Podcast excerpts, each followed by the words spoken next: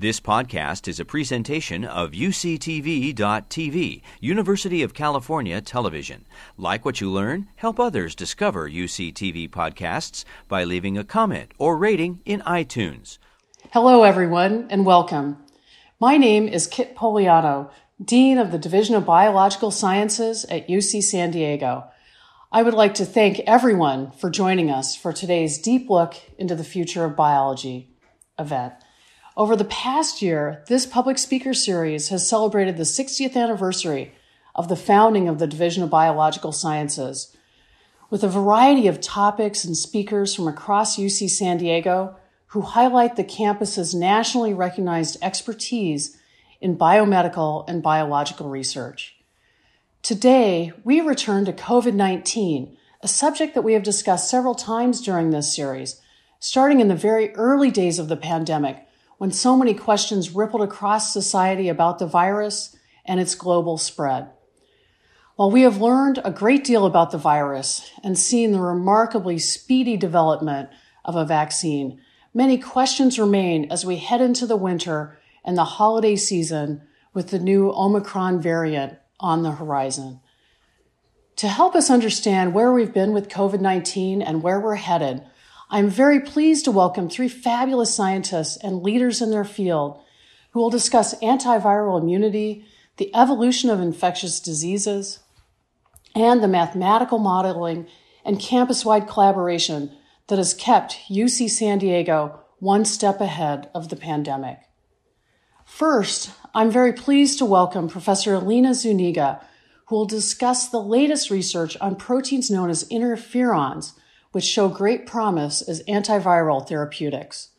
Professor Zuniga received her PhD in biochemistry from the National University of Cordoba, Argentina, and conducted postdoctoral research at the Scripps Research Institute here in San Diego, where she held postdoctoral fellowships from the Antorchas Foundation and the Pew Charitable Trust.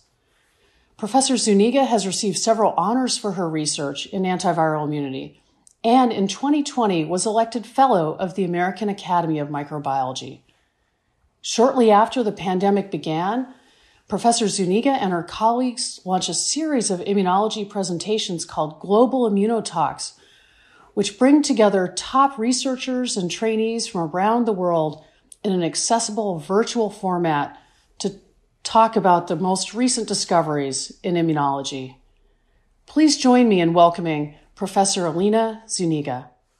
Hello, everyone. Uh, thank you so much, Kit, for the kind introduction and for inviting me to present at this very prestigious seminar series.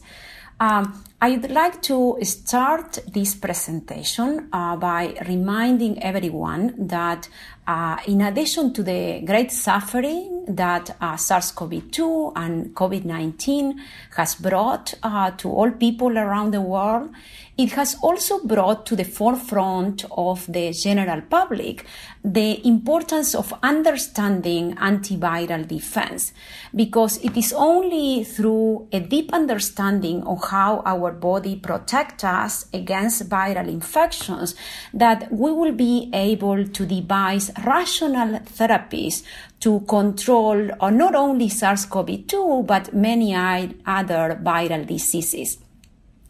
And so the heroes of today's talk are interferons and plasmacytoid dendritic cells, or PDCs for short. And I will try to convince you today that these players are cornerstones of antiviral defense. So if you have never heard about interferons, don't worry about it because I will explain to you what are interferons and how they are critical for antiviral defense I will also share with you how do viruses suppress interferons and why PDCs or plasmacytoid dendritic cells are the most powerful interferon producing cells or are like interferon factories and what are their limitations. So I will do this uh, through a mix of good and bad news throughout the talk. And so I would like to start with the good news. Always nice to start with good news. And is that in uh, the genome of all of us, we encode proteins that are named interferon. And the simplest version is that these proteins, these interferons, exert antiviral and immunostimulatory functions. So in more details, these interferons are encoded in the chromosome 9, in the interferon locus in chromosome 9, uh, where there are several genes that encodes uh, interferons and, uh, that have slightly different forms. And so all these forms of interferon or flavors or interferon will converge via signaling in one receptor that will then create an antiviral state in the cells in our body and also will induce activation of our immune cells such as T cells or B cells that produce antibodies and protect us against viral infections. So how are interferon produced in our body? So almost any cell in our body is able to produce interferon in response to a viral infection. When the virus infects the cells, it will expose the viral RNA or DNA that then will be sensed by selected receptors in our cells that will trigger a signaling cascade that will lead to the activation of these interferon genes that I mentioned before that are in chromosome 9 uh, in our genome and induce the production of the interferon proteins that then will be secreted to the extracellular space. And once in the extracellular space, space, these proteins will bind to the interferon receptor that is again expressed in almost all cells in our body and trigger another signaling cascade that would lead to the activation of another group of genes that are called interferon stimulated genes or ISGs that encode proteins that will create an antiviral state in these cells where interferon receptor has been engaged. And this antiviral state will prevent or severely restrict the growth of the virus in the infected cells. Interferons can also act in neighboring or long distant uh, cells that are uninfected and again will bind to their interferon receptor, induce a signaling cascade that will activate these interferon stimulated genes or ISGs, creating an antiviral state that will either prevent the virus to infect this uninfected cell or in the event the cell is infected, severely restrict the growth of the virus inside these cells. And if this is an immune cells, the interferon stimulated genes will promote the activation of this immune cell. So SARS-CoV-2 is not an exception as, and as many viruses, it has been shown that SARS-CoV-2 is susceptible to interferons and stim- interferon stimulated genes that restrict uh, SARS-CoV-2 growth in infected cells or prevent SARS-CoV-2 infection of uninfected cells. And there are many evidences showing uh, that SARS-CoV-2 is susceptible to interferons. Uh, one of them is the fact that uh, individuals with uh, genetic defects that prevent them to uh, produce a functional interferon receptor as, as a consequence, they will not be able to bind interferon and they will not be able to create these antiviral states. These individuals develop a life threatening or more severe COVID 19 disease. So this indicates that interferons are able to protect us from SARS-CoV-2 growth in our cells and the developing of severe uh, COVID-19 disease. So that's good news. We all encode in our genomes these amazing uh, antiviral and immunostimulatory proteins that are called interferons. The bad news is that this doesn't work as good as it could because viruses have evolved means to effectively suppress interferons. And one way they do it is because viruses encode proteins that antagonize interferon production. And so by preventing interferon production, now interferon cannot signal via its receptors, cannot stimulate the ISGs and the antiviral state, and now the virus can grow in the infected cells. And SARS-CoV-2, again, is not an exception. It also encodes in its genome that is represented here a number of proteins that uh, which genes are uh, highlighted here in red and these proteins have been shown that when overexpressed in cells that they can antagonize or suppress interferon production in the infected cells and as a consequence, virally infected cells, including SARS-CoV-2 infected cells, will end up producing very little interferon. And so that's bad news because that limits the amount of interferon that our cells in our bodies can produce in response to the presence of the virus. But the good news is that we have evolved a cell type named plasmacytoid dendritic cells or PDCs that escape viral suppression and produce large amounts of interferons. So indeed, PDCs produce 100 to 1000 times more interferon than other cell types and also produce many more flavors or isoforms of interferons at a given time. And they do this because they have a specialized uh, signaling that we're still learning about.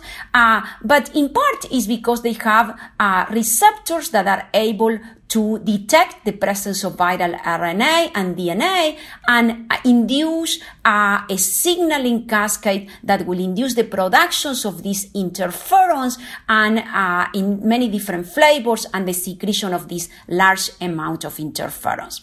So not only that, but PDCs are resistant to most viruses.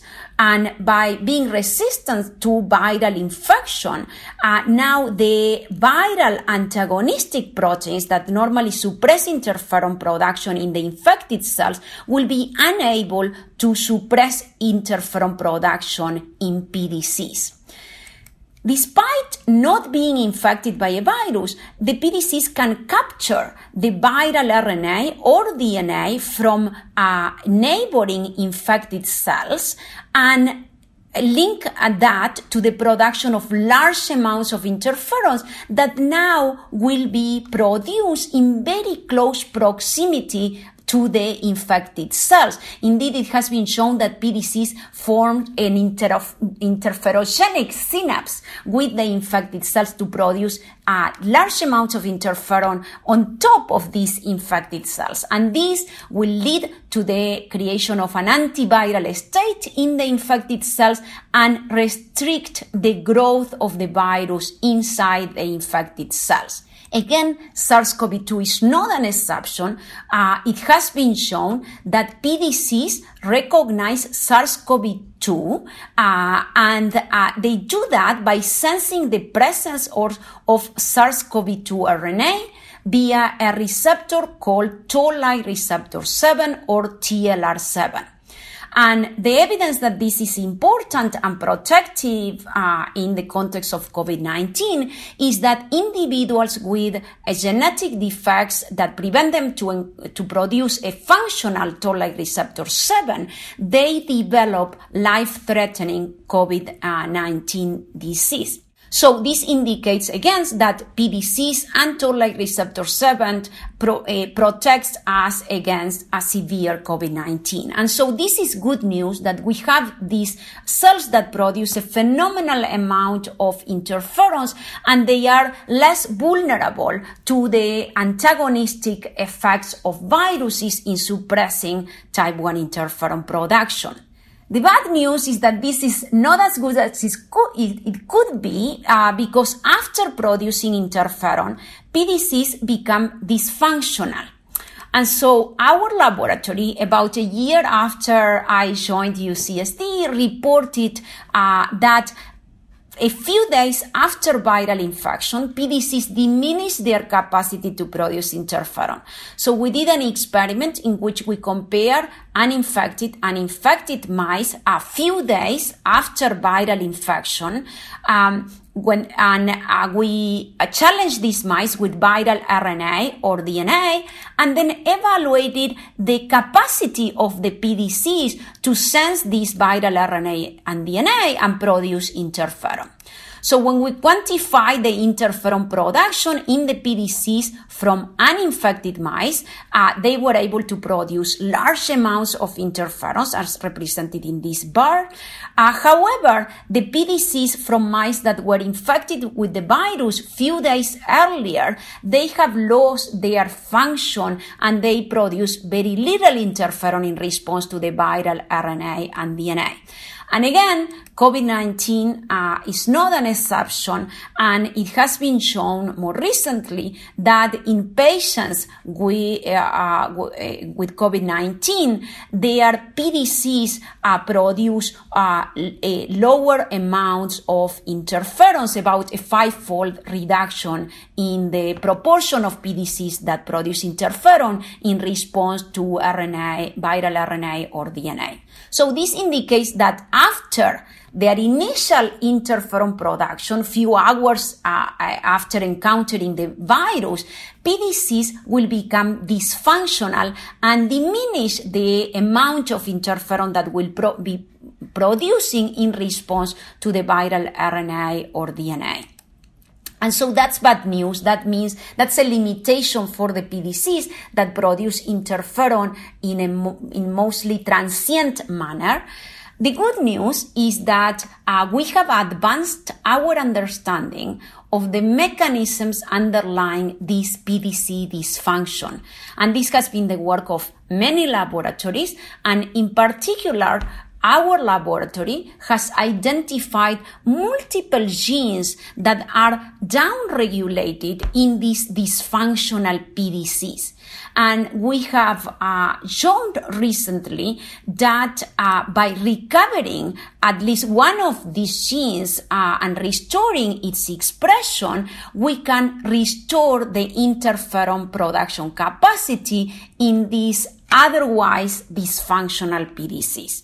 And so I hope I have convinced you that interferons and PDCs are cornerstones of antiviral immunity and that they hold great potential for immunotherapies, uh, not only to fight SARS-CoV-2 and COVID-19, but also to help us fight many other pathogens that affect mankind, and also to help us control tumors because I didn't have time to explain to you, but interferons have also been shown to have anti-tumor properties. So with that, I would like to close. And if you, you'd like to know more about our research, uh, please follow us in Twitter or go to our website uh, in the Division of Biological Science, Sciences webpage. Thank you. Next, it's my pleasure to welcome Associate Professor Justin Meyer. Professor Meyer is an evolutionary biologist who received his PhD from Michigan State University and was a systems biology departmental fellow at Harvard Medical School, where he was awarded the James S. McDonnell Foundation Fellowship for studying complex systems. Very early in the pandemic, Justin participated in a very popular Deep Look event that described what we knew of the biology and evolution of COVID 19 at that time. And today he'll tell us more about this topic and about the newly emerged Omicron variant. Professor Meyer teaches one of our most acclaimed classes, The Evolution of Infectious Diseases, and last year offered this course online for public audiences. Please join me in welcoming Professor Justin Meyer. Thank you, Dean, for that nice introduction. And as the Dean said, I am an evolutionary biologist who studies the evolution of viruses. I think one of the most annoying parts of this whole pandemic is that advice on how we can handle the pandemic has changed over time. And yes, that, that sometimes communication is poor from public health officials, but really the changing advice is a lot to do with the fact that the virus that we're dealing with today is not like the virus that first emerged in Wuhan, China.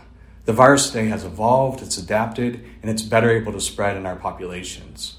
So today I want to answer three questions. How has SARS CoV 2 evolved? How has SARS CoV 2's evolution impacted our ability to control the pandemic? And what does SARS CoV 2 evolution mean for the future of the pandemic? By now, uh, many of us are familiar with this data.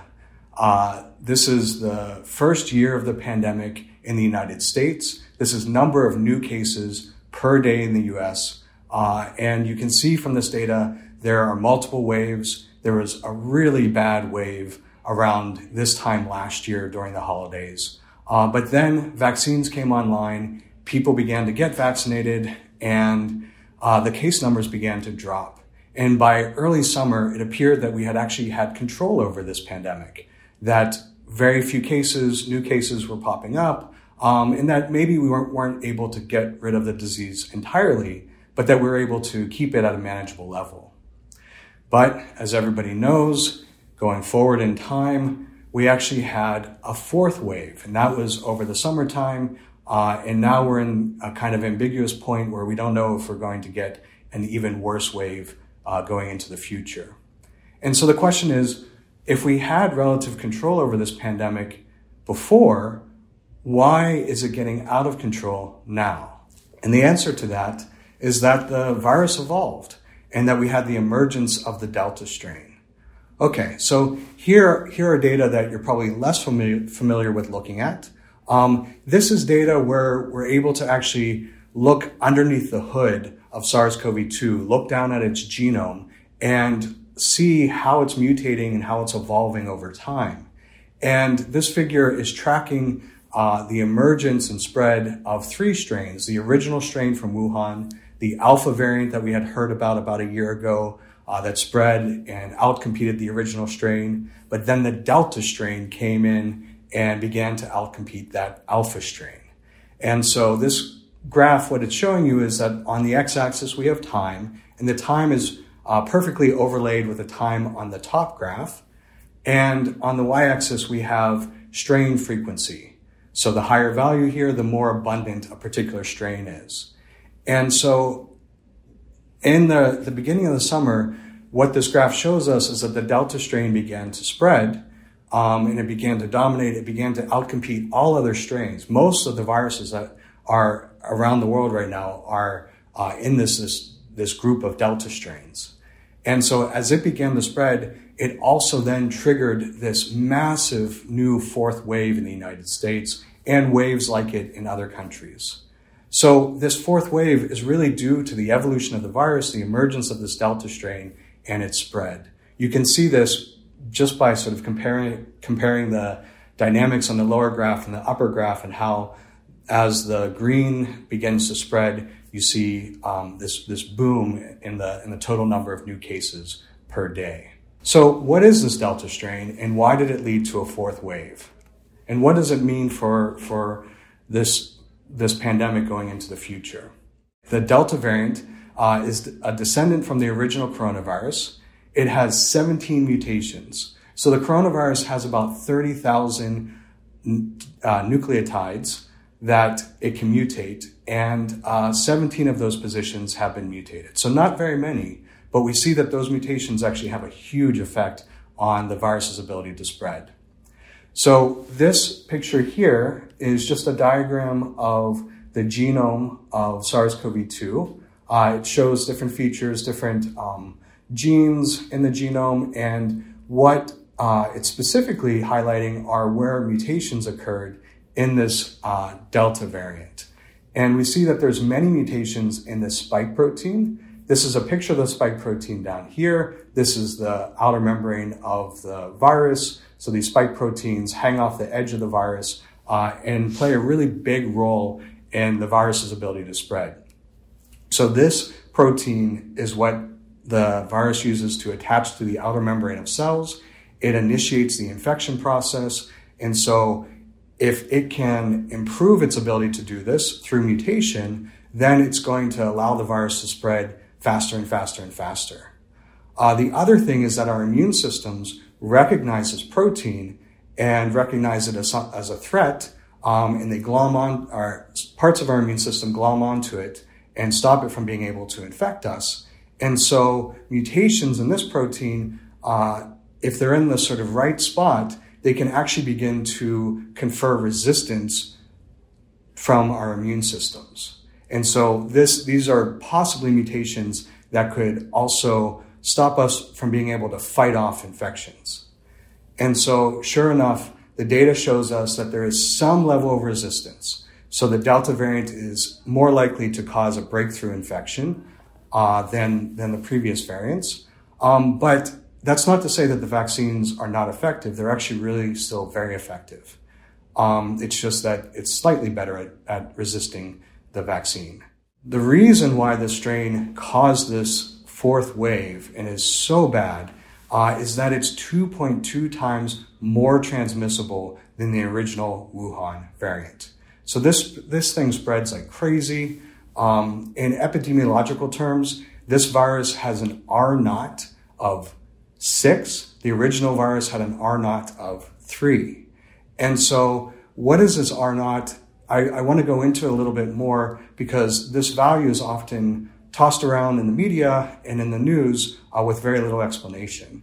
And it, once you understand how this R naught works, you can then understand how this virus compares to other viruses like influenza.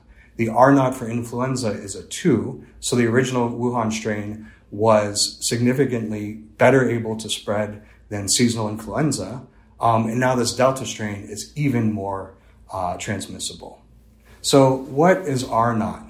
It's the average number of people an infected person spreads the disease to.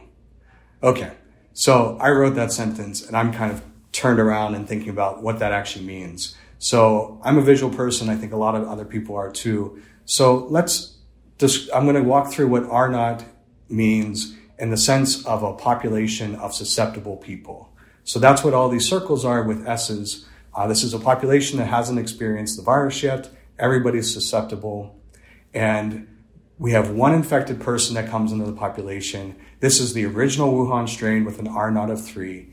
And all that number means is that that person is likely to spread that disease to three new people.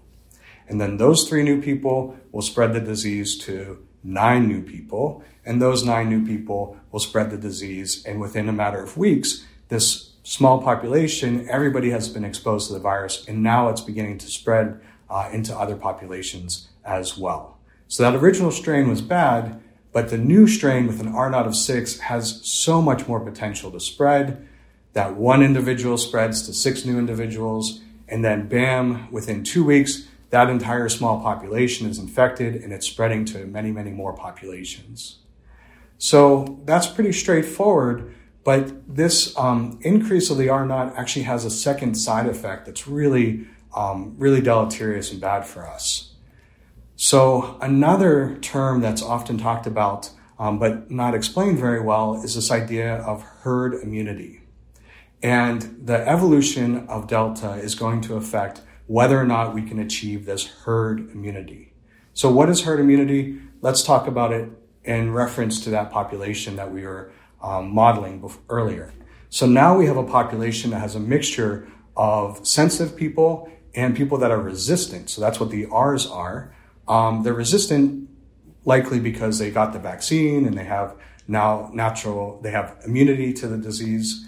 And so let's just play through that exact same scenario that we started out with um, in, in the previous section, where we have that infected person spreading the disease to three other people. But now these three people are resistant, and so they don't come down with the with COVID nineteen. So that infected person then hopefully recovers, maybe has some low level of immunity themselves. They're resistant, and now we have a population that was exposed to the disease, but the disease is no longer there. There are enough roadblocks caused by these resistant people, these immune uh, people that have taken the vaccine, that the virus couldn't spread and it just went away. So let's play through that exact same scenario that we played through before, but this time with Delta, with an R naught of six. And so while that infected individual spreads the disease to a lot of resistant people that won't get infected, uh, it, it also spreads the disease to some susceptible people. And so while it's not infecting six new people, it's infecting two new people. And that's enough for the disease to begin to remain um, able to spread in this population. And, you know, when, within a few weeks, uh, all of the susceptible people have now been exposed to the virus and are spreading it beyond the borders of this population. So this cartoon is based on this mathematical model called an SIR model. That uh, there are lots of simulations that you can run online using SIR models that are pretty easy to use. Uh, so if you're interested in understanding disease dynamics and how we make predictions about pandemics, uh, you know, please do search out those those uh, online tools. Um, but why I'm bringing up the model is that if you run those models and you put in the parameters for delta, um, it's actually very hard to achieve herd immunity. So it's not just based on this cartoon, but actually on mathematics. Uh, and um, it's going to be very difficult for us to get enough vaccinations and enough resistance uh, for us to actually wipe out this virus. So that is, you know, obviously really, really bad news. Um, but what it means is that this virus is going to stick around for a while, and that we have to adjust the way that we think about fighting disease, fighting these respiratory infections, and modify our behaviors going into the future. You might be sitting there thinking, why did I focus so much on Delta when there's so much news about Omicron, this new variant that has even more mutations than Delta, and that people are afraid might be spreading even faster than Delta. and might even have other terrible characteristics like being able to even or to be better at resisting our immune responses.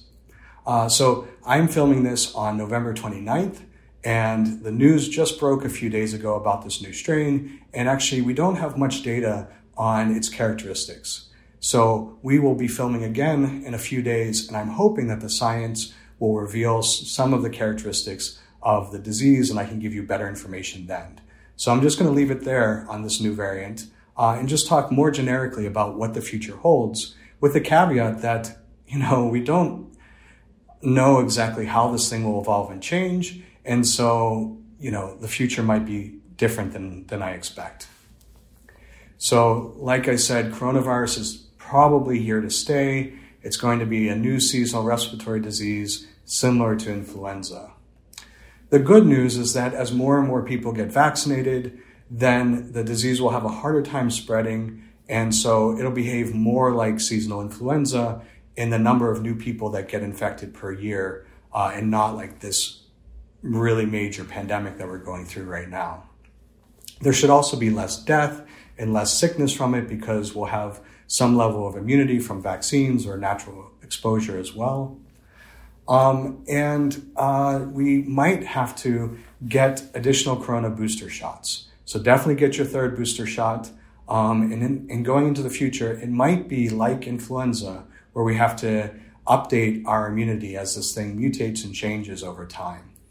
The mutation rate for coronavirus is lower than influenza. There's not as much genetic variation uh, in SARS CoV 2 as there is in seasonal influenza strains. So I don't expect that we'll need a yearly vaccine for coronavirus, although, you know, it's hard to know exactly what to expect as this thing changes.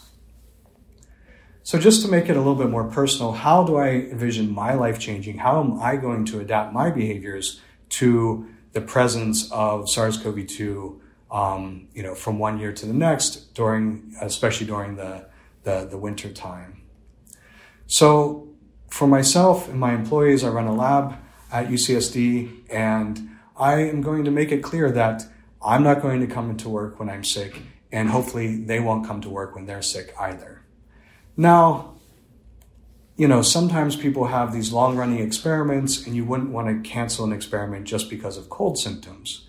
And so I could see a case where somebody would still come into work, but if they do, they have to tell us and they have to wear a mask. Everybody else in the lab will wear a mask as well. And that they'll socially distance. We'll give them an office that they could isolate um, when they're not working directly in the lab. And for myself, I, if I have any cold symptoms going into the future, I'll put on a mask if I have to go to the grocery store or if I have to go to a drugstore, for instance. Mostly distancing works a lot better, uh, but if I have to be out and about, I will put on that mask. It might seem awkward at this point in history uh, and in the, in the, United States, um, but I think this is going to be more normal in the future, and I hope so. And it'll help stop SARS CoV 2 and lots of other respiratory diseases. I hope this gives you an idea of how this disease is changing, why we have to study its evolution, and how we have to adapt to its changes, um, and gives you an idea of you know what the future may look like. Thank you very much. And now it's my pleasure to introduce Associate Professor of Medicine Natasha Martin, one of the leaders of the university's successful Return to Learn program. As an infectious disease modeler, Professor Martin has developed mathematical models that have helped the university navigate the pandemic. Her quantitative analyses integrates data on the impacts of changes in behavior, the physical environment, and the virus itself to inform decisions about how to identify and mitigate potential outbreaks to keep our campus safe. Professor Martin received her PhD from Oxford University and her bachelor's degree from Stanford University. And today she will be updating us on the latest on the Return to Learn program, which has been widely recognized among universities for its science driven approach to campus safety. Please join me in welcoming Professor Natasha Martin. Hello, I'm Natasha Martin. I'm a professor in the School of Medicine and the Division of Infectious Diseases and Global Public Health at UC San Diego. And I am an epidemic modeler. So I build simulation models of disease epidemics. And I am also the co lead of the UC San Diego Return to Learn program, which has informed our COVID prevention strategy over the last 18 months. And so today I'll be talking about some insights that we've learned from modeling and our adaptive approach to address COVID 19 on campus. So, the challenge that we had in the beginning of this way back in March 2020 was to think about if conditions allowed, how could we resume campus activities in the safest way possible? And this was a challenge for our university, but it was also and continues to be a challenge for society at large. And so our general approach was to take a very scientific um, approach to how we handled information and how we used that information to determine our next steps. And we knew from very early on that we needed to understand that knowledge about the pandemic would evolve. And that the definition of an unscientific mind would be to ignore any new data and ignore our changing understanding of the virus in the face of new information. And so, we, what we wanted to do here on campus is to be data driven, to continually collect as much information as possible, to understand that both the virus might change as well as our understanding of the virus might change over time and to adapt our approach accordingly. And that really data driven and adaptive approach allowed us to react quickly and to stay one step ahead of the virus on campus. And so, with that general approach, we were able to successfully resume on campus activities, and we had a great year last year. What we found was that the campus actually remained safer than the community. We had case rates as well as the percentage of all our tests positive that were consistently well below that of the broader county. And we also saw through our contact tracing and case investigations that the vast majority of cases and infections that we saw among our campus populations were likely acquired from the outside community and brought here on campus. We didn't have any evidence last year of classroom or research related transmission. And so we were able to resume um, operations um, in, in a safe way with our return to learn strategy. And so this is our return to learn approach. It was a, a designed with three adaptive interdependent pillars that promoted on-campus safety. The first pillar was viral detection. That incorporated our asymptomatic and our symptomatic testing approaches, our environmental monitoring, such as our wastewater monitoring program, as well as our molecular sequencing efforts so that we could track variants on campus and how they are spreading. Our middle pillar is our public health intervention pillar that incorporates our case isolation, our contact tracing, our digital exposure notification so that we can prevent transmission on campus once we've identified infections.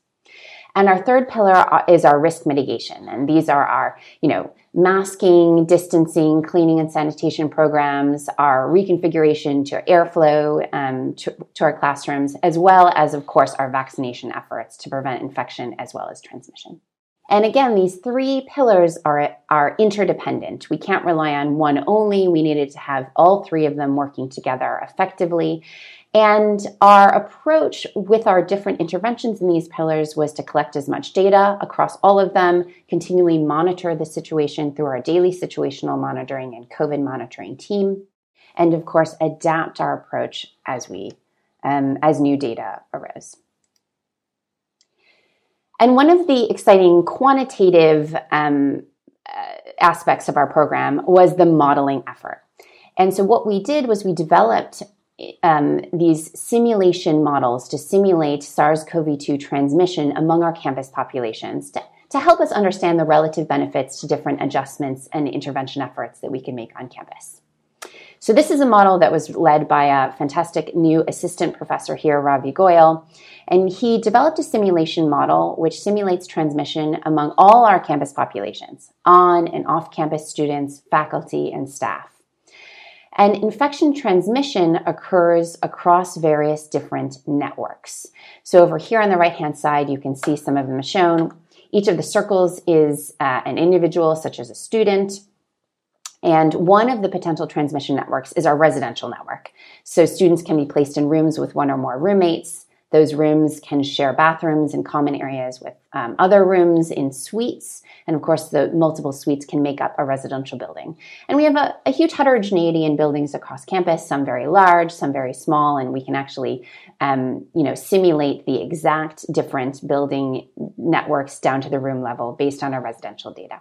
Transmission can also occur in classrooms, and so we can allocate students as well as faculty to classes of different sizes, depending on what uh, level of uh, their upper division or lower division. Um, and again, we can simulate these classroom sizes and um, networks based on actual class registration data as well as the residential and the classroom networks, we also simulate a sort of random campus interaction network. These are interactions that happen, social interactions as people are wandering around campus or work related interactions between our faculty and staff. And so we have these different networks where transmission can occur. And the simulation model also incorporates the natural history of infection. So we're able to in, uh, incorporate information in terms of, for example, asymptomatic periods where people may not be symptomatic but can transmit infection to others. And so using these simulation models, we can look at the impact of different um, asymptomatic and symptomatic testing approaches. And we can also simulate isolation, contact tracing, and quarantine, as well as masking and social distancing. So we use these simulation models uh, for a lot of different areas, trying to understand the relative benefits of different asymptomatic testing frequencies, different density adjustments that we can make, for example, singles or doubles housing for our residential populations, different approaches to classroom instruction, fully in person or hybrid instruction, class size caps, we could also look at the impact of different introductions of infections from the outside campus and the impact of public health intervention efforts on campus, as well as masking and social distancing. And here, this slide shows you a visualization of the model, each of these circles being an imported infection onto campus, and the size of the circle representing the number of a number of clustered infections linked to that initial infection. So we can see that in this simulation, most infections don't result in any clusters, but we can see how large those clusters grow with different intervention strategies. We can also look at the impact on our isolation housing need um, and cumulative infections among our different populations. And so, using this model, we saw that reducing density in our classrooms, reducing density within our housing could reduce the risk of these large outbreaks, as well as overlaying an asymptomatic testing program to diagnose individuals early and prevent transmission to others. And so we started last fall in September 2020 with an asymptomatic testing program mandating testing among our populations every two weeks. But again, we were continually collecting data, and what we saw over fall break last year was that we had increasing case rates, both among our uh, populations that were returning to campus after fall break, as well as in the broader community. And so, in response to that, we switched to weekly asymptomatic testing. We were able to do that through the provision of testing through our vending machines, which made it really easy for anyone to get a test through a vending machine, self swab their own nose, drop it into the um, collection box. Those tests were trans, uh, transported to the lab, and students, faculty, and staff could get their results within 24 hours on their cell phone as well as our asymptomatic testing program, we also expanded our wastewater monitoring program in December of last year um, it, with the hopes that it would provide us an early signal that there may be in, um, undiagnosed infections in one of our buildings on campus. And in fact, our, was, our wastewater monitoring program has been extremely successful. What we found is that we can detect SARS CoV 2 virus in the wastewater using our standard PCR methods. And it's incredibly sensitive. So, of the individuals that we diagnosed with infection that were resident in our campus housing, 85% of the time we were able to detect a signal in the wastewater in advance or the same day that we detected that infection through standard um, symptomatic or asymptomatic testing. We've also found that the wastewater monitoring program is effective in, in getting people to test if we see a positive signal. So that wastewater notification saying that we see a positive signal in a building and we encourage residents, uh, people living and working in those buildings to get tested, actually doubled testing rates among those populations.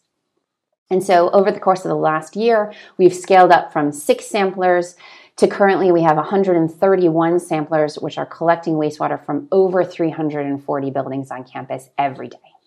This information is shown on our public daily dashboard where individuals can go and see um, for the past seven days whether a particular building that they were living or working in was positive. Um, and we also issue direct notifications through email and through signs if we see a persistent signal in a building, encouraging people to get tested regardless of their vaccination status if we see a positive signal.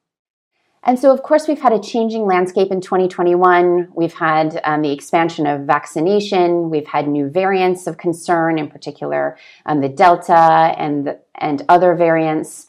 And of course, now we're in a situation thinking about boosters um, to increase um, boosting, boosting and vaccination protection in a population. But despite this changing landscape, we have maintained a consistent approach on campus, and that is data driven, iterative, and adaptive. And so for fall 2021, what we've done is we have taken the data that we've collected over the last year, both in terms of how the virus has changed as well as the situation on campus. And we've then gone back and we've iterated on the model and we've added of several key additions highlighted at the bottom of this slide. So we've now calibrated our model to the data that we've collected over the last year, um, helping us understand, as I mentioned before, that the vast majority of infections that we see on campus are acquired from the outside community and brought into campus. Um, and our, we've used information in terms of where we have seen potential transmission events to calibrate the likeliness, likelihood of transmission across our different networks. We've also changed the model to incorporate what we know about delta viral kinetics and how that changes with vaccination. And we've also overlaid our waste monitoring program and the impact that that's had, both in terms of its ability to detect cases as well as um, uh, results in, in testing among the population to, to enable early detection of infected individuals. And so on the right hand side here, for example, one of the things we can look at is the impact of our wastewater monitoring program and the modeling that we're showing really underscoring the importance of our wastewater monitoring in addition to our asymptomatic and symptomatic testing at preventing transmissions on campus. And so finally, I'd just like to reiterate that, you know, across the last 18 months, we have tried our best to take a really scientific, data driven, and adaptive approach. We are continually and daily, you know, um, taking in the new data, assessing the situation, and adapting our policies and strategies as we go.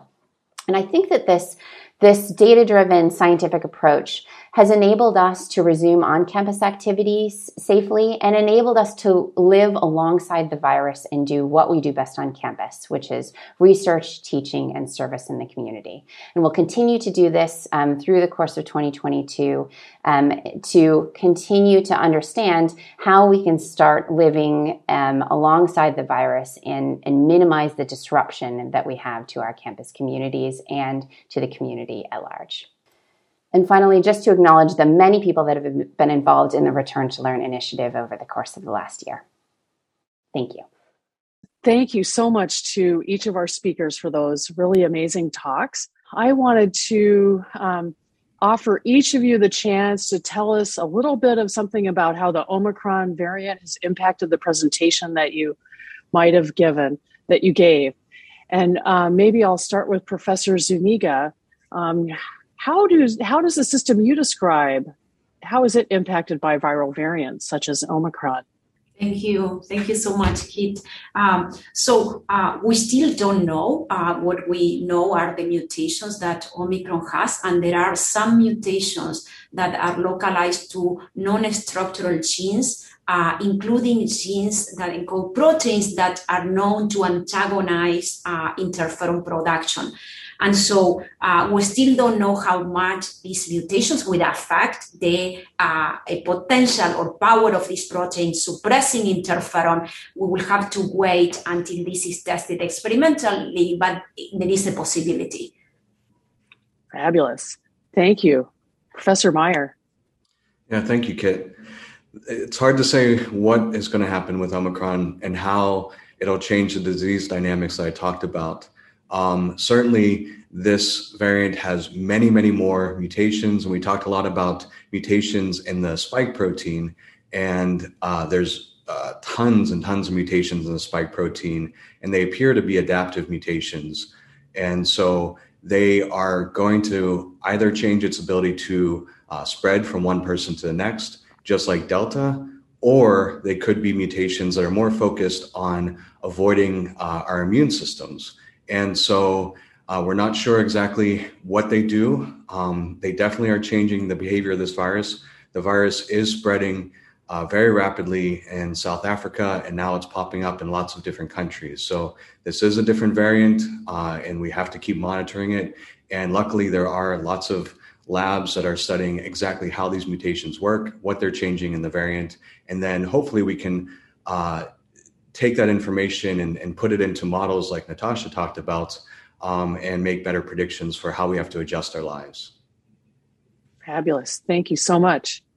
Professor Martin. Thanks. Um, you know, at a campus level, we will be using the same approach that I have presented here today a really data driven uh, approach, understanding, as I said, we knew from the beginning that both the virus would change as well as our understanding about the virus would change over time. And so we will continue to, to collect as much data as we possibly can, um, you know, improve our understanding of the situation and adapt our approach if needed. But I think the good thing is is that we have been very successful in developing over the last 18 months a very strong and robust infrastructure for viral surveillance, public health intervention, and risk mitigation on campus. So one you know particular example that I mentioned is you know we have a very robust asymptomatic and symptomatic testing program, and we have our wastewater monitoring program. Within both of those programs, we, um, Rob Knight, Louise Laurent, and others have developed uh, molecular sequencing technologies so that we can monitor the presence of variants um, both in the wastewater as well as the nasal, nasal swabs. Um, so what we found in that um, those analyses is that actually the, the wastewater has provided us with an early signal, sometimes weeks ahead, um, that there is a variant of concern that has arrived on campus. Um, compared to one we've detected in the nasal swabs. So we'll we'll be relying on the robust infrastructure that we've built in terms of viral detection to um, to detect when Omicron arrives on campus, and of course, you know, integrating the data and the knowledge that that emerges in terms of the impact of that variant on transmissibility, vaccine um, immune evasion, and um, severity. Um, but I would say generally that the campus is really well situated to meet the challenge of Omicron if it, it is indeed, you know, as concerning as as there are discussions about. We have highly vaccinated students, faculty, and staff, over 95% vaccinated. We have the robust sequencing and testing program I mentioned, and a really engaged student body who, you know, have participated incredibly well in our masking initiatives and our other public health initiatives. Um, and so we'll really just be enhancing our surveillance, trying to encourage everybody to get vaccinated if they're not vaccinated or boosted if they are vaccinated. And there is a current, um, the Chancellor's Challenge has challenged us to uh, boost 10,000 students by January 1st, 2022. So we're really working on those efforts to make sure that we, you know, are ready for whatever comes our way. Oh, that's fabulous. Thank you so much.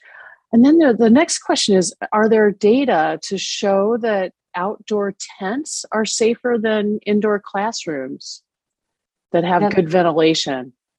It's a really interesting question. I mean, of course, just in general, we we do know that outdoor spaces are are safer than than indoor spaces. But in terms of on campus, you know, fortunately, we have not seen any evidence of classroom related transmission at all, either indoor or outdoor. So we can't really make that um, direct comparison. Um, and so, you know, I think that in, in general, that's it's quite uh, it's it, it's quite good news in terms of uh, ensuring that our classrooms remain safe spaces for the students.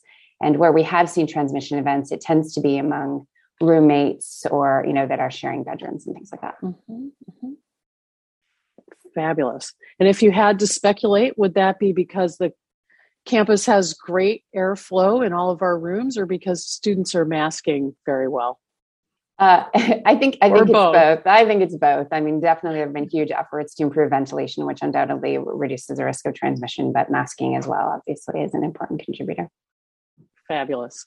It's great. Thank you. Then there's a question about wastewater testing and whether this could be used in other areas in San Diego for early detection and perhaps also be extended for other viruses.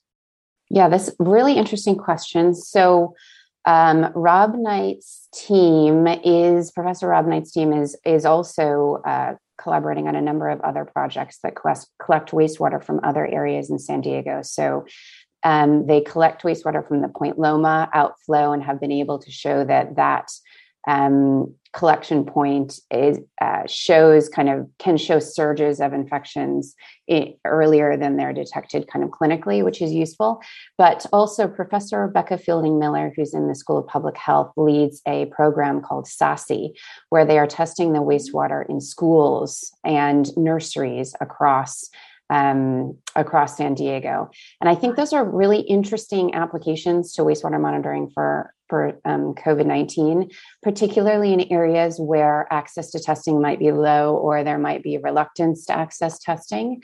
And so, wastewater monitoring can provide, a, you know, sort of uh, pooled passive monitoring system to give schools, for example, an indication that there may be an infection or an outbreak in their schools and to be able to issue notification to their community so that they can test and take other protective measures. Um, and then, as I mentioned, in addition to the just the signal that you get from the wastewater in terms of presence of a potential infected individual, we the their team has also looked at the molecular sequencing and we can also um, again get an early indication of variants of concern whether they've arrived in san diego through the wastewater. We've seen that.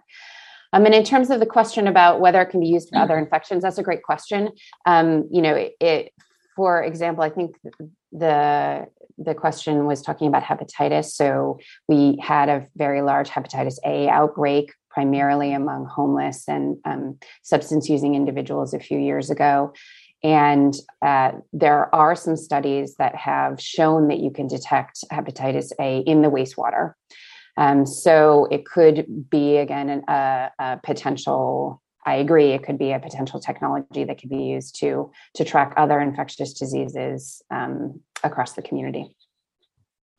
Great, thank you. And now we have two related questions about the evolution of the virus for Professor Meyer. Um, do you expect the virus to evolve to become less infectious or more infectious? What do you see so when you look in the future? I think um, what a lot of the questions are about lately are about whether or not this virus will evolve to be less virulent. So once it gets into your body, um, how bad is it going to be for us? Um, and what we've seen with uh, diseases like HIV that emerge, spread around the world, um, and that we've been living with for now decades, um, is that they have that HIV has evolved to be um, less virulent. That it's it's not as harmful. Obviously, it's still very harmful, um, but not as bad as the original strains that were spreading.